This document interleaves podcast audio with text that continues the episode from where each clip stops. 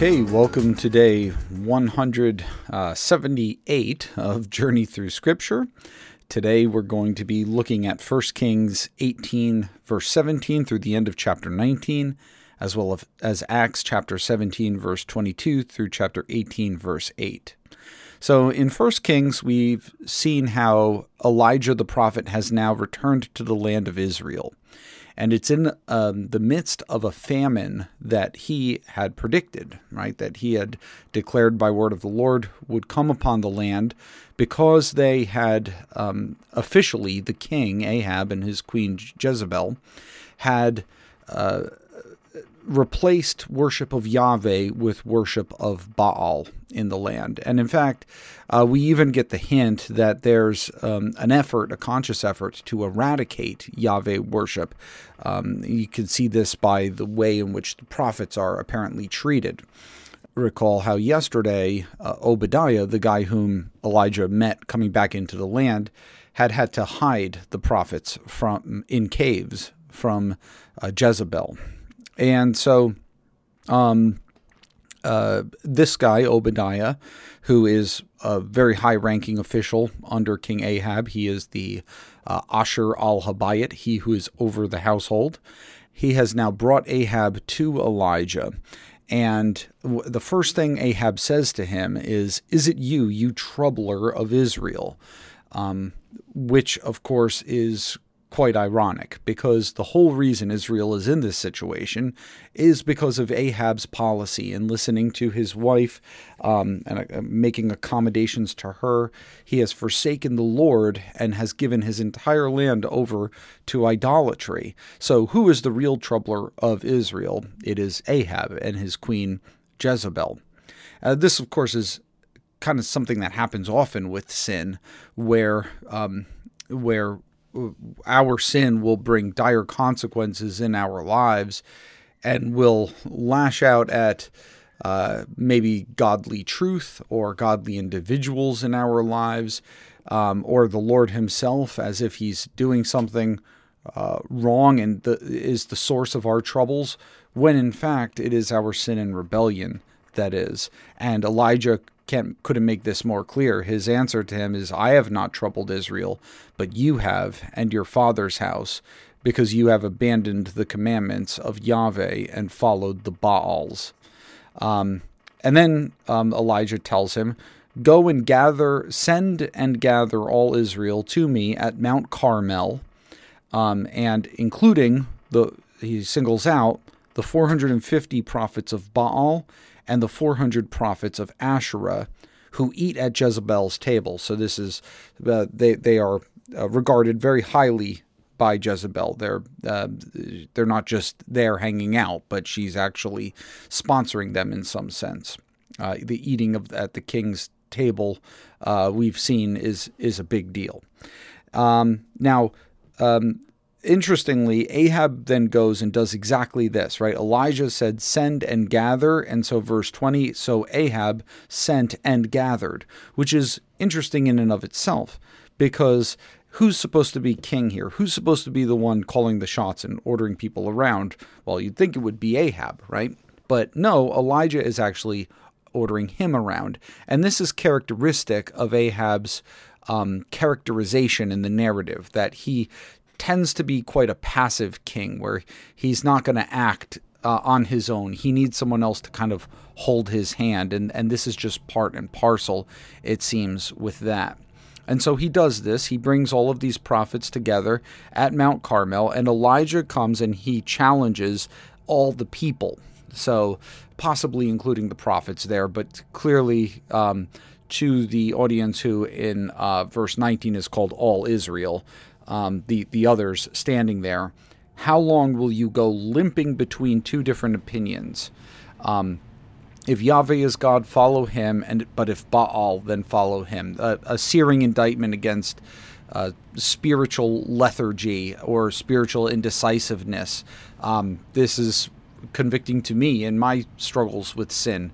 Uh, right? Like, are you going to follow the Lord or not? And it's interesting that he even uses this verb limping, right? That that it, it's compared to just not even walking straightly or or or fully or uprightly. Instead, you're you're limping between these two things.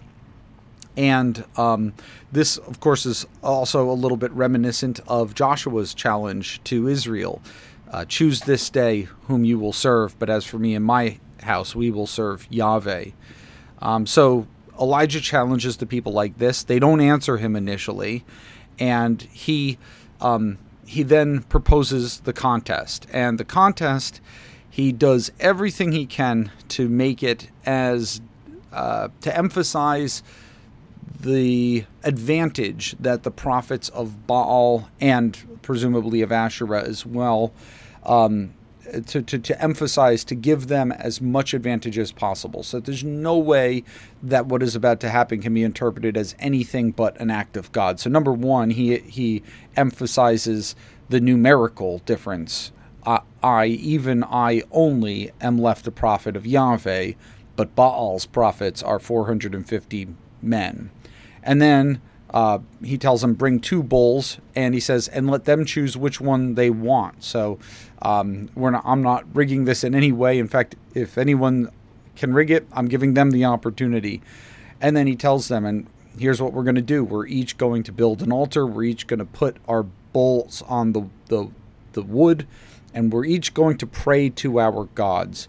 And the God who answers with fire, which uh, presumably would be lightning, is the one who is truly God.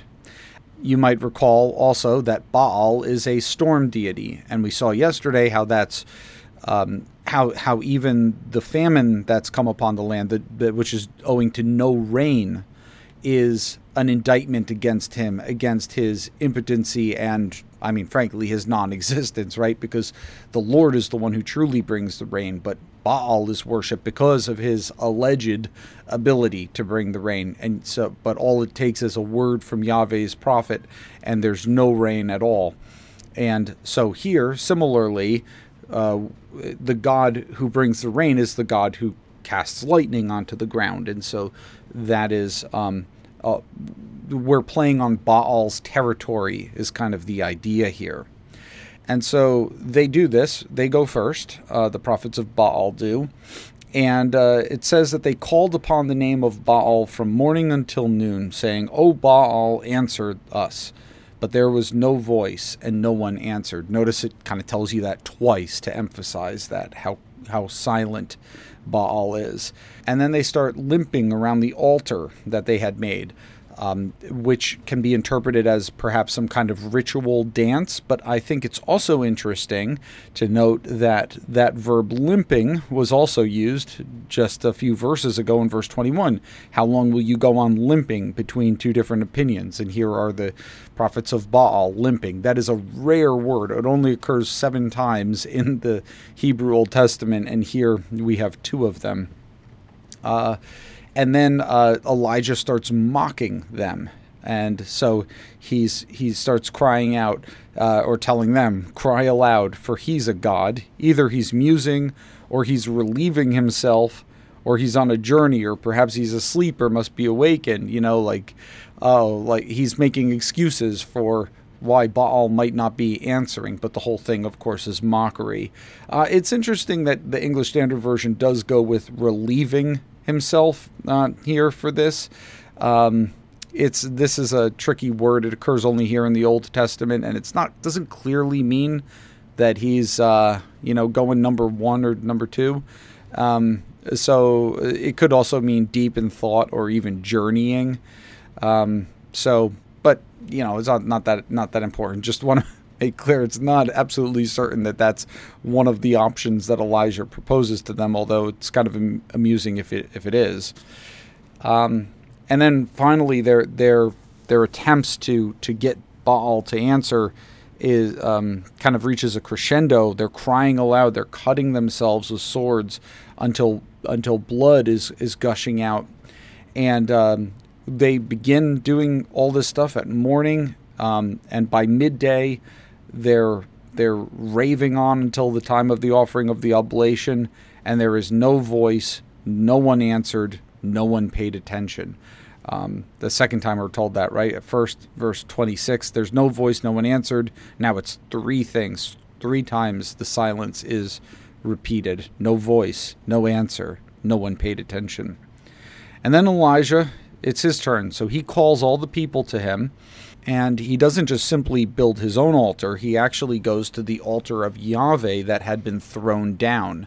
Uh, this is uh, there's kind of a little bit of background there that we're supposed to pick up on that the the the per- persecution against the worship of the Lord has been so intense, his altars have been thrown down, and so he goes, "Oh look, there's that altar of Yahweh that you destroyed," and he um and he he takes um, twelve stones according to each of the tribes of the sons of Jacob, kind of to emphasize Israel's connection that still exists between them and the Lord, and um, and and also note how in verse 31 when it talks about the 12 sons of jacob um, note that it calls them first of all the sons of jacob and then Uh, as opposed to israel right and then it says to whom the word of yahweh came saying israel shall be your name so that seems to be this purposeful callback to genesis 32 28 where where Jacob is wrestling with God and receives his new name.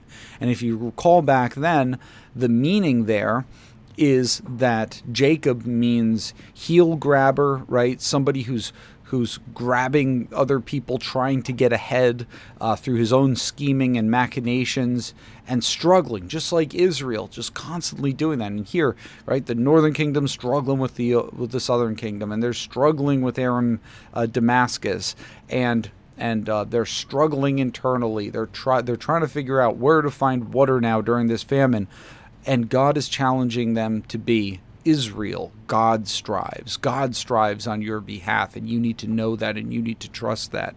And here, this the way that this is that this is just narrated is in a way that seems very clearly to purposely try to remind us of that they're the sons of Jacob and then it recalls the actual um, event. Israel shall be your name.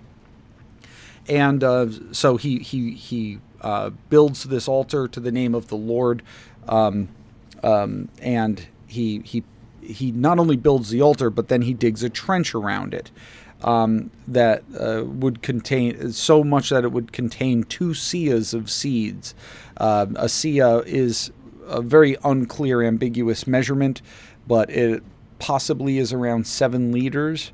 Uh, but that you get the point, right? He digs a trench around it, and um, he puts the the wood on the altar, cuts the bull in pieces, lays it on the wood, prepares it for the sacrifice, and then he tells them to start filling jars of water, um, four jars of water, and pouring that water out all over the bull. So again, giving them as much, giving these other prophets as much of a lead as possible, as much of an advantage, and now disadvantaging himself as much as possible.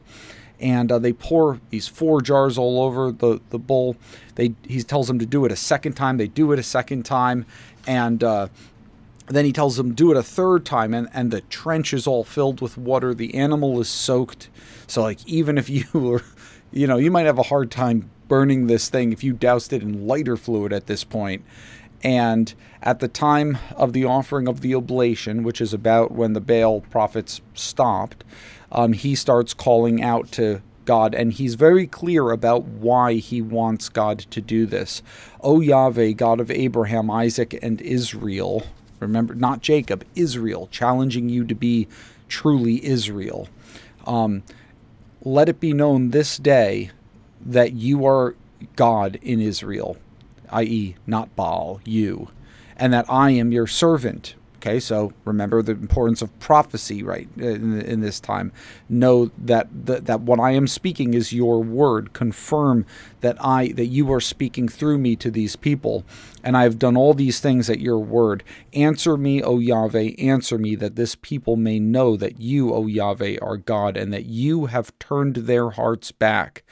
Um, uh, it's incredible uh, uh, prayer that of what Elijah wants the Lord to do and why he wants him to do this. And as soon as he does this, as soon as he prays this, no dancing around the altar, certainly no cutting himself, just this simple prayer. Um, fire falls from heaven and consumes the burnt offering and the wood and the stones and the dust, and then licks up the water that was in the trench, and all you've got is this burnt cinder. And the people see this and they fall on their faces and confess, Yahweh, He is God, Yahweh, He is God. And then Elijah moves and he says, um, and he tells, he, he commands that the prophets of Baal be seized and they bring them down to the brook and are killed. These prophets um, are killed. And this, of course, is a very extreme act that Elijah becomes a pattern for uh, kind of being a zealot for the Lord. He does say, I've been very jealous for Yahweh of hosts, the same word for zeal there. Um, and this is obviously a prime example of this. And it just emphasizes um, that sometimes this kind of judgment of God does come into human history. Uh, it is not the normal way of working. It's certainly not something that we should go and do likewise. Um, but uh, it reminds us that the, the wages of sin is death, that what God is doing in this world is extremely important. And derailing that is a very, very serious offense in God's eyes.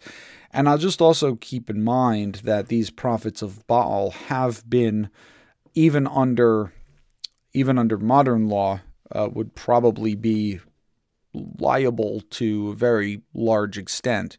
Uh, keep in mind that the whole scenario here is that Jezebel and Ahab have gone and sanctioned the killing of the prophets of Yahweh.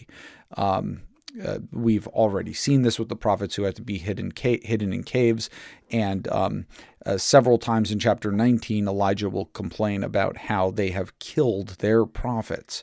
So there's a lot of prophet killing going on here at both sides. Um, but um, yeah, this is this is an extreme act.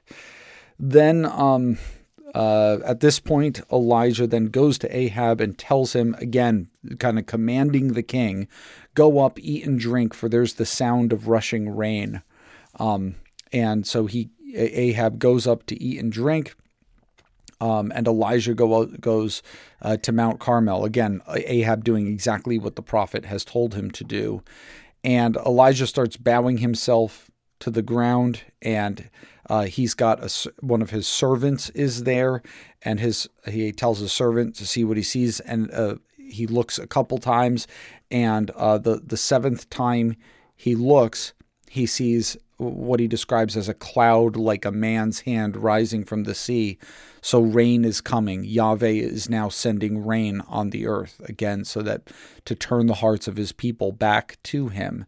And he says, Go up, say to Ahab, prepare your chariot and go down, lest the rain stop you. So, this is his way of delivering the good news to Ahab that Yahweh is mercifully um, sending rain despite the, the king's um, sin and, and his foolishness.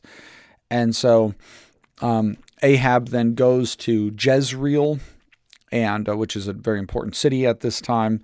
And uh, it, we're told that, and he's riding in his chariot. And uh, we're told that the hand of Yahweh was on Elijah, and he gathered up his garment and ran before Ahab to the entrance of Jez- Jezreel. Um, uh, I don't think that in just kind of like as an English reader, right, that kind of sounds like Ahab is racing him and trying to beat him there. But all over the place, we actually find um, kings with individuals, quote, running before them uh, as they. Um, you know, go in their kingly retinue or however you want. You see this with Absalom, 50 men to run before him, 2 Samuel 15 1.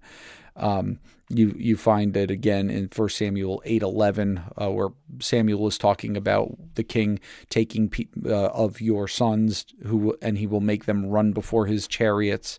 Uh, we also saw this in 1 Kings uh, 1 5. Adonijah attempts to become king instead of Solomon, and he gathers men to run before him. That's what's going on there. So then Ahab, you know, ever the uh, ever the one who wears the pants in the household, uh, not, and he goes and tells his wife what happened, and she is uh, incensed at this. And she says, So may the gods do to me and more also if I do not make you your life as the life of one of them by this time tomorrow. So Ahab totally this passive figure.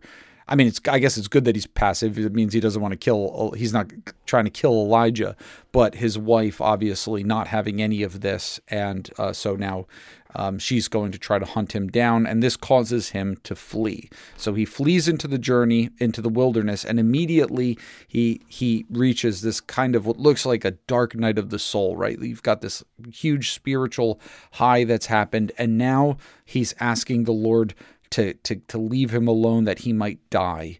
Um, t- take away my life, Yahweh. I'm no better than my fathers. Um, it's hard to not view this as some sort of uh, depression, um, as um, uh, but also perhaps him being overly dramatic, because as we're about to see, Elijah does things, and you know it's, not absolutely certain, but a lot of commentators start seeing Elijah's actions now as being kind of lackluster and actually not really following through on the types of stuff that he should be doing. Um, so um, nevertheless, God is caring for him in the wilderness. An angel touches him and tells him to arise and eat. And just like the Lord has fed had fed him with ravens, he's feeding him now, um, and uh, the, with providing miraculously a, a, cake baked on hot stones and a jar of water.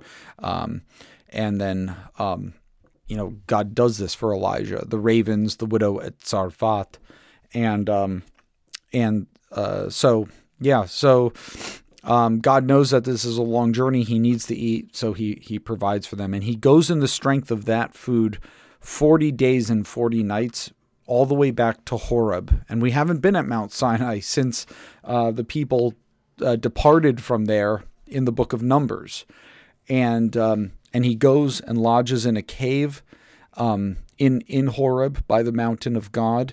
And Yahweh comes to him and asks him, What are you doing here, Elijah? And you know so it's almost like again there, there's enough like um, gaps to fill in in what's happening here to suggest maybe even that Elijah uh, is isn't totally in the right in having come this way. Like God is helping him. God's not going to let him starve or anything like that. But what are you doing back here? Are you looking for another covenant? Because that's that are, is that you you feel that everybody is so against you, um, but the Lord wants you proclaiming His word in Samaria, in the northern kingdom of Israel, and I know that it's miserable doing that. Um, but this is the covenant that I've given them, and this is what I'm holding them to. That seems to perhaps be the implication here. What are you doing here, Elijah? And this is repeated. What are you doing here, Elijah? And Elijah has this, you know, um, has has a legit complaint, right? Um, I've been very jealous for Yahweh. Again, that probably encompasses his his killing of those prophets. Um, for the people of Israel have forsaken your covenant. They've thrown down your altars. They've killed your prophets with the sword. And I, even on, I only am left, and they seek my life to take it away. And um, and in response to this, God tells him to go out very similar to what he told Moses to do uh, when Moses asked to see the glory of the Lord. And um, so he goes out and uh, Yah- and Yahweh passes by, and it says a great and strong wind tore the mountain, breaking in pieces the rocks before the before Yahweh. So it's this incredible physical manifestation, but Yahweh is not in the wind. And then there's an earthquake, but it says Yahweh was not in the earthquake. And after that, fire. Very similar to, to, to Mount Sinai when the whole people of Israel was there, but Yahweh was not in the fire. And um, and then there was a sound of a low whisper, and a lot. It could also be translated a soft silence, perhaps.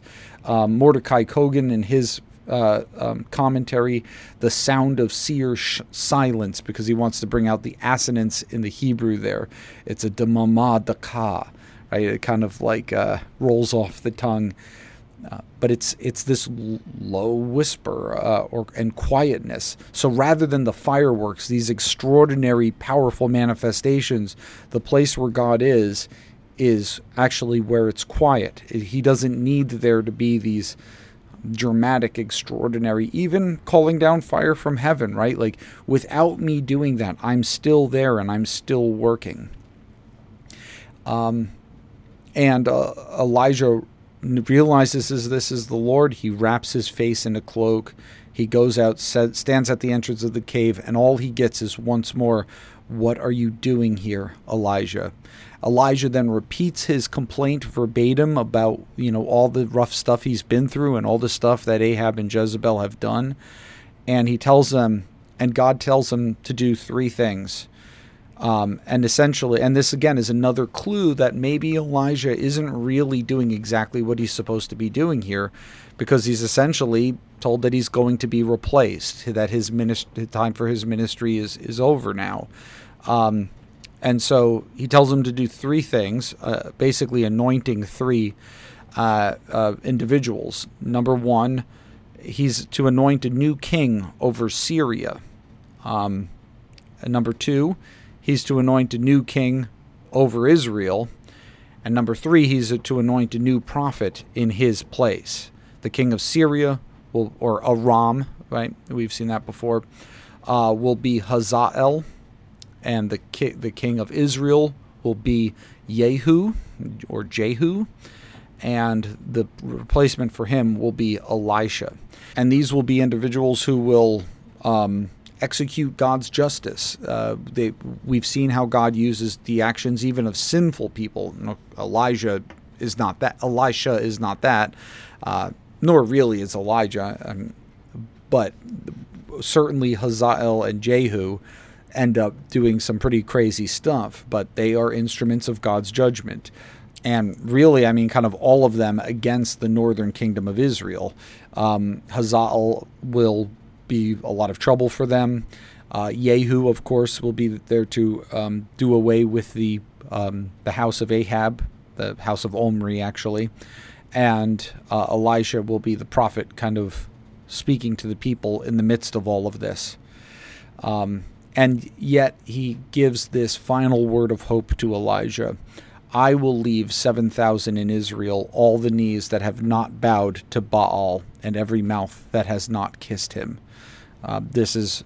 Uh, it's powerful how Paul, what Paul kind of does with this later on in the book of Romans, which we're actually not that far from.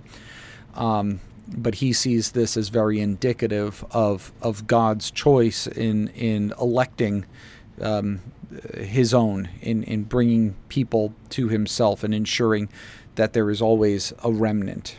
And now, I would probably be remiss um, to not point out that Elijah actually doesn't anoint any of these individuals. Um, he doesn't. He doesn't actually go and anoint them. And so, uh, and the first key you get from this again that Elijah is kind of not doing exactly what he should be doing as as a prophet, and so is going to be replaced by a man who is more faithful than him. So he finds Elisha, the exact guy he's supposed to anoint to be his successor. Elisha is plowing with twelve yoke of oxen, and what does he do? He does kind of like the bare minimum. He casts his cloak upon him, right? He just throws his own cloak cloak on him, and um, Elisha is like kind of like ready to go, but he wants first to be able to kiss his father and his mother. But Elijah, in response, is kind of like again doing the bare minimum. He's he's he doesn't even say, "All right, well, when you're done with that, come meet me, and we're going to go do some stuff." No, he just says, "Go back for what have I done to you?" But then Elisha, super excited about what is happening, what the opportunity that he's being given to serve the Lord, goes and sacrifices the oxen he's plowing with, boils their flesh, gives it to the people, and arises, goes to Elijah and assisted him. Here we have an interesting part of Elisha's characterization. Note note two things where he's he's um, being kind and compassionate. So his first thing is, well, let me go and kiss my father and mother. And then the second thing is to make a sacrifice and to give it to all to the people, um, to to feed the people. So Here is Elijah just uh, doing doing the bare, as I said, the bare minimum of, of what he's been commanded to do, and not even anointing the guy. Uh, whereas Elisha is enthusiastically following him, and uh, and and and also being kind to those who um, who are around him. All right, let's go over to Acts chapter 17, verse 22 uh, through chapter 18, 11. So here is Paul at the Areopagus. He is in Athens. He has been invited to speak to the philosophers there. And what we get here is a good picture of what is often called contextualization. So we've seen Paul uh, speaking to in synagogues and things like that, but and and of course he's talked to Gentiles before, but here he's talking to a very specific kind of Gentile, and he's bringing the gospel to to them where they're at. And his approach is very interesting, right? Because you, you don't just say it the same to everyone. Like you're going to share the gospel differently with um, with somebody who maybe has a Jewish background, say, than somebody who's a staunch atheist, right? And so Paul's approach here is actually very interesting because we uh, we get to actually see a little bit of a sustained speech of his. Now, he definitely talked for longer than Luke records him as having talked here. This is definitely an abbreviation of it. Um, these addresses sometimes went on for very long, uh, a very long time in the Areopagus. But we're given enough to really see what Paul's approach is in speaking to different types of people. So, uh, first of all, he I'll note that he does very little, if any, mocking of them, because he he certainly could bring up all the things that they get wrong, but instead he kind of emphasizes the things he admires about them and makes I don't want to say f- appeals to flattery or anything like that, but he definitely gives them credit where credit is due. Okay, um, uh, it's it's it's we might be taken aback, at least some of us might be, by how positive Paul is towards them. So I perceive that in every way you're very religious. Okay. He just as easily could have said, well, you're really worshiping like the gods whom you worship aren't gods at all. And so the thing that you think is religion is just man made. No, he doesn't do that. He he actually gives them credit where credit is due. You you in every way are very religious.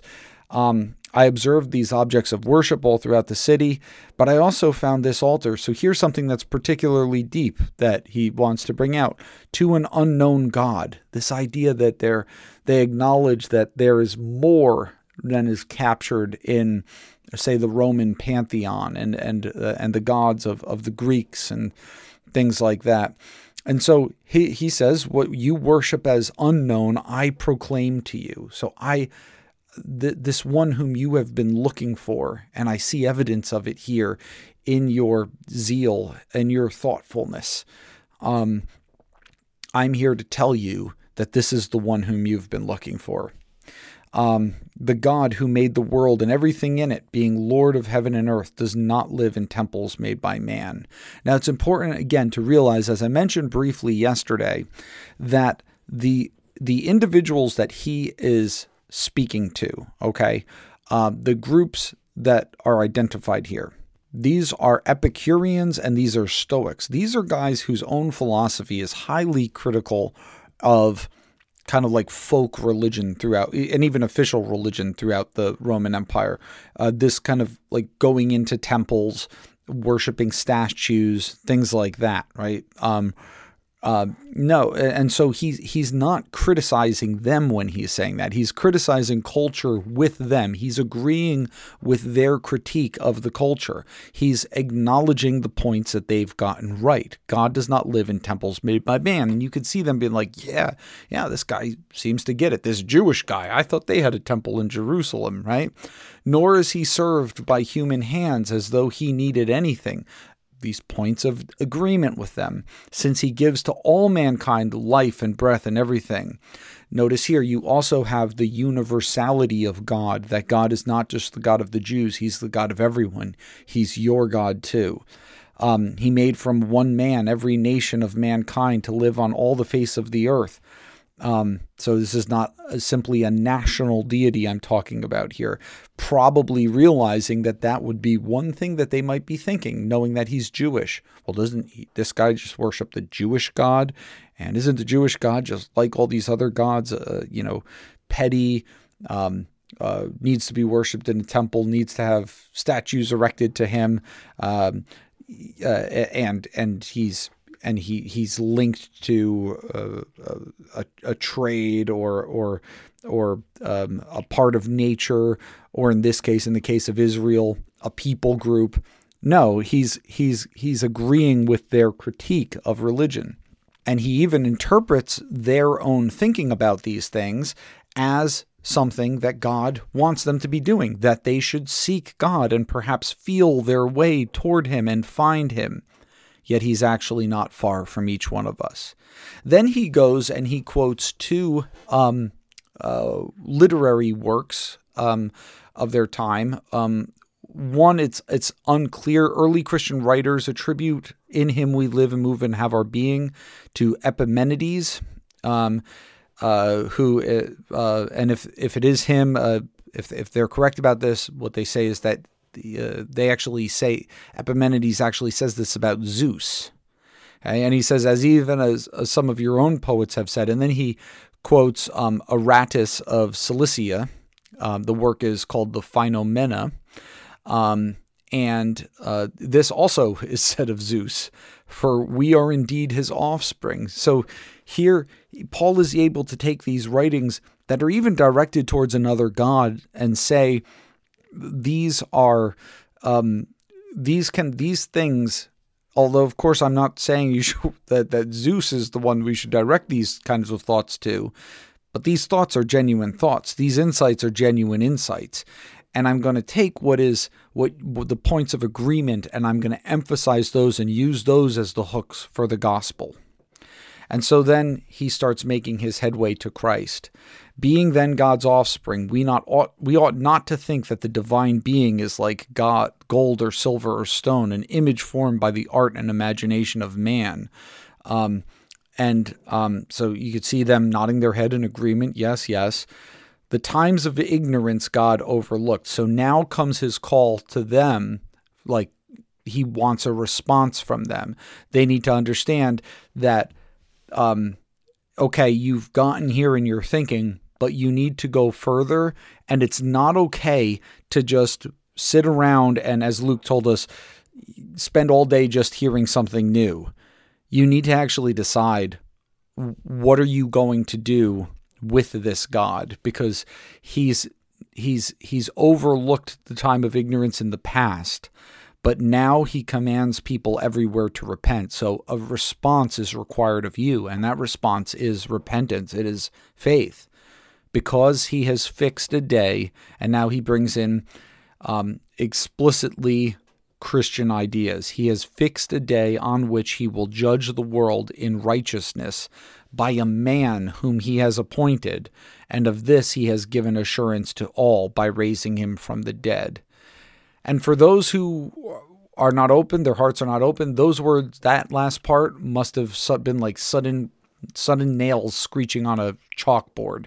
Um, a man is going has been appointed to judge the living and the dead. You say, Paul, and he's he's raised him from the dead and given us he's given us evidence of this uh, by raising him from the dead. Notice how the resurrection here is used as an evidence that indeed this is uh, this is God working here through Jesus, um, and that's what they can't countenance. Of course, the the um, Gentile world had no room for the concept of resurrection. Okay, uh, you went to the uh, when you died, you did not come back. Uh, uh definitely not as a, a, physical resurrected body, and they hear about that, and and some of them were told start mocking Paul because of that. But he's made an impact on at least some of that, and some say we will hear you again about this, and we even hear that some join him and believe, and were given their names. Dion, uh, Dionysius the Areopagite, and a woman named Damaris, and others who are unnamed as well. So then Paul leaves um, Athens and he gets to Corinth, and um, also in the um, in the region of Achaia, which is like modern day Greece. And he, fi- he, he, he finds a Jew there named Aquila, along with his wife Priscilla. Now, these individuals will become important in Paul's ministry. They're mentioned in the book of Romans. They also have more, we're going to find them in the city of Ephesus later in the book of Acts. And um, both of them have a very prominent uh, ministry. And um, we'll say more uh, as we see their other passages, uh, the other passages having to do with them. It's unclear whether they're Christians when Paul encounters them for the first time here or whether they're converted by him. Because notice that he's just, all you're told is he's a Jew and Paul found him. Um, and that they um, he goes to see them because they are of the same trade. They're uh, tent makers. You could also perhaps read that as leather workers, right? And this is how Paul works to support himself in these cities. It's it's it's interesting that in the in the uh, letters that Paul will write to the Corinthians, he mentions specifically there about how he um, doesn't. Uh, uh, di- didn't receive financial support from them to do his ministry, but rather supported himself. It's kind of interesting that Luke mentions that here in his narrative of Paul's work at Corinth as well. But yeah, so we're not we can't be sure whether this couple is a Christian are Christians initially when Paul meets them or whether they're converted here. They eventually are. And the reason they're in Corinth is because Claudius has ex- has um, commanded all the Jews to leave Rome. And interestingly, a Roman historian named Suetonius tells us about this same thing.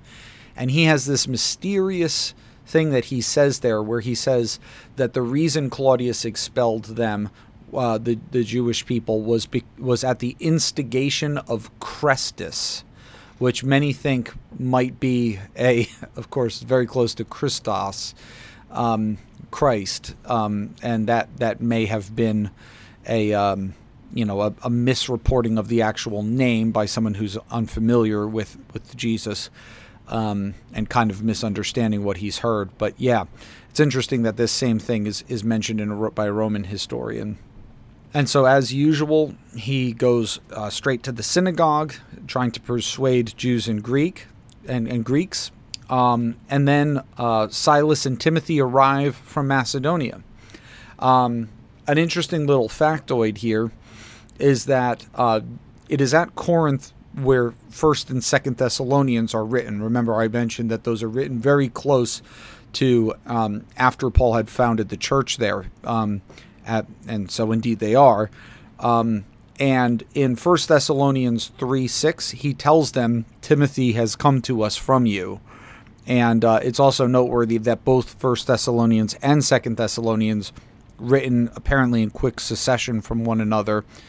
Um, in fact, some people think that first is actually second and second is actually third, first. But uh, in both letters, the uh, individuals um, who are named as the ones uh, composing the letter are Paul, Silas, and Timothy.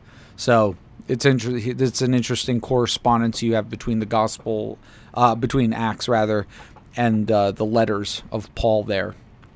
Um, and uh, so Paul is occupied at, when they arrive, um, but um, he begins um, to experience opposition, and he uh, and in fact he he shakes out his garments. This symbolic act, of course, of um, uh, of of now this decision to turn to the Gentiles. Your blood be on your own heads. I'm innocent. I've done what the Lord has called me to do your unbelief is not because I have not shared with you, um, uh, but it's your own choice. And from now on, I go to the Gentiles. And so he does that. And uh, but but that, as Paul says in Romans, that ministry tends to also does have an eye to the Jews because even though he's turning to the Gentiles, he does say in Romans, "My aim is to make my fellow Jews jealous and thus save some of them."